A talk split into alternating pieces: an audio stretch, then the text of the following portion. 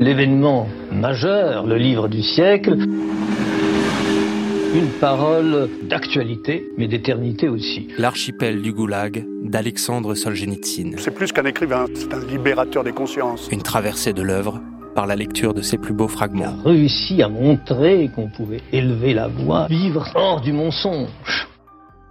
Язык – это живое дерево, вот живое дерево, живой ствол. И в нем все уже есть. Épisode 6 Ce printemps-là.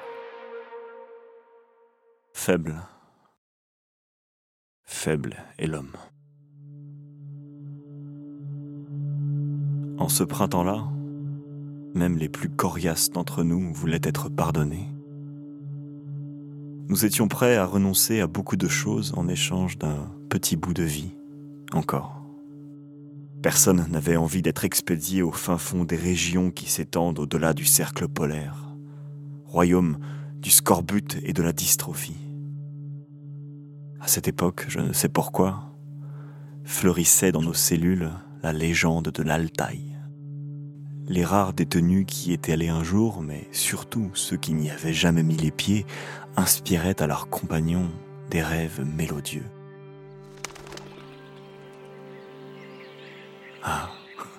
Quel pays merveilleux, l'Altaï.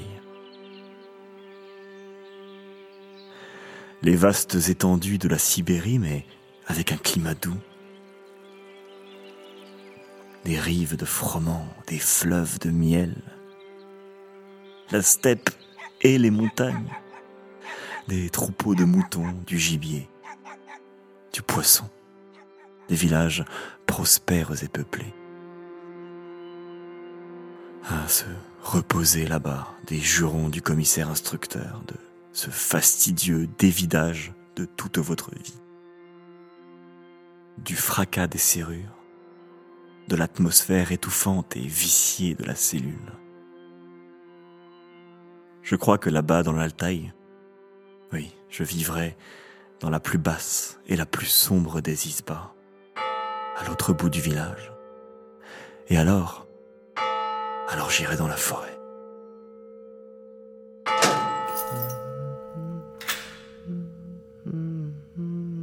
En ce printemps-là, il y avait dans notre cellule un jeune homme de Kiev, Valentin, avec de grands yeux, beaux comme ceux d'une jeune fille et terrorisé par l'instruction. Il possédait un don incontestable de voyance. Plus d'une fois le matin, il fit le tour de la cellule, le doigt pointé en avant, en disant ⁇ Aujourd'hui, c'est toi et toi qu'on va emmener. Je l'ai vu, en rêve. Le 27 juillet, Valentin s'approche de moi. C'est aujourd'hui notre tour. À tous les deux. Et en effet, après la distribution d'eau chaude, appelle nos deux noms. La cellule retentit alors de vœux bruyants. Beaucoup de nos camarades assurent que nous allons recouvrer la liberté. Et on a beau se dire sincèrement qu'on n'y croit pas, on a beau s'interdire d'y croire et répondre par des moqueries, il y a soudain des tenailles de feu qui vous travaillent l'âme, plus brûlantes que tout ce qu'on peut imaginer. Toutes les sources de lumière peuvent, à un degré ou à un autre, être comparées au soleil. Mais le soleil, lui, ne peut être comparé à rien. Et de la même manière, toutes les attentes du monde peuvent être comparées à l'attente d'une amnistie. Mais il n'est rien, rien à quoi l'on puisse comparer celle-ci. Si c'était vrai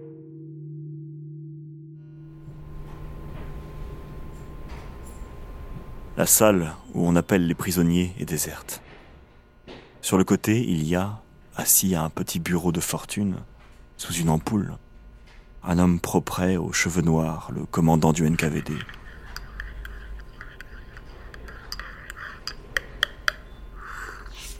Un ennui patient. telle est l'expression de son visage. Le commandant feuillette la pile de droite et trouve le papier qui me concerne. Il le tire, il le lit à toute vitesse d'une voix indifférente, et moi je comprends que j'écope d'une peine de huit ans de prison. Mais mon cœur n'a pas un demi-battement de plus. Tout est si ordinaire. Est-ce vraiment là, ma condamnation? Le tournant décisif de toute ma vie?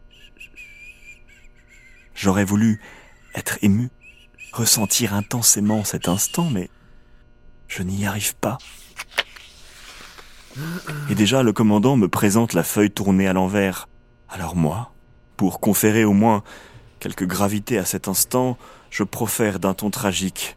Mais c'est épouvantable Huit ans de prison Et pourquoi? Et j'entends moi-même que mes paroles sonnent faux.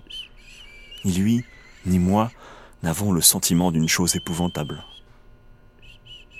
Je signe parce qu'aucune autre idée ne me vient à l'esprit. Je rentre dans la pièce à côté en souriant. Chose étrange, de minute en minute, je me sens de plus en plus gai, soulagé. Tous rapportent des billets de 10. Et ce fut aussi le cas pour Valentin. Il me dit Dix ans, ça ne fait rien. Dix ans, nous sommes encore jeunes. Nous aurons encore le temps de vivre après ça. L'essentiel est de ne pas faire de faux pas. Pas maintenant. Lorsque nous arriverons au camp, pas un mot à personne pour ne pas se faire flanquer une nouvelle peine. Nous travaillerons honnêtement. Et puis, après, nous nous tairons. Oui, nous nous tairons. Il y croyait tant à ce programme. Il était si plein d'espoir, ce petit grain de blé happé par les meules staliniennes. On avait envie de lui donner raison. Purger bien calmement sa peine et rayer ensuite de sa mémoire tout ce qu'on aurait vécu. Mais je commençais à sentir en moi autre chose. Si, pour vivre, il fallait ne pas vivre, alors à quoi bon?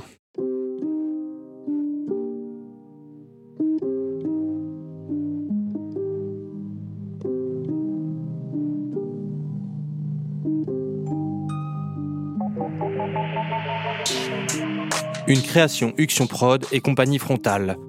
En partenariat avec le Centre culturel Solzhenitsyn, les podcasts à livre ouvert. Lecture, choix des textes et adaptation, Grégoire Lopoukine. Réalisation, César Forget. Musique, Guillaume Revillon et Léo Westphal. L'archipel du Goulag est paru au seuil en 1974 dans une traduction de Jacqueline Lafont, José Joannet, René Marichal, Serge Oswald et Nikita Struve les podcasts à livre ouvert, un rendez-vous régulier.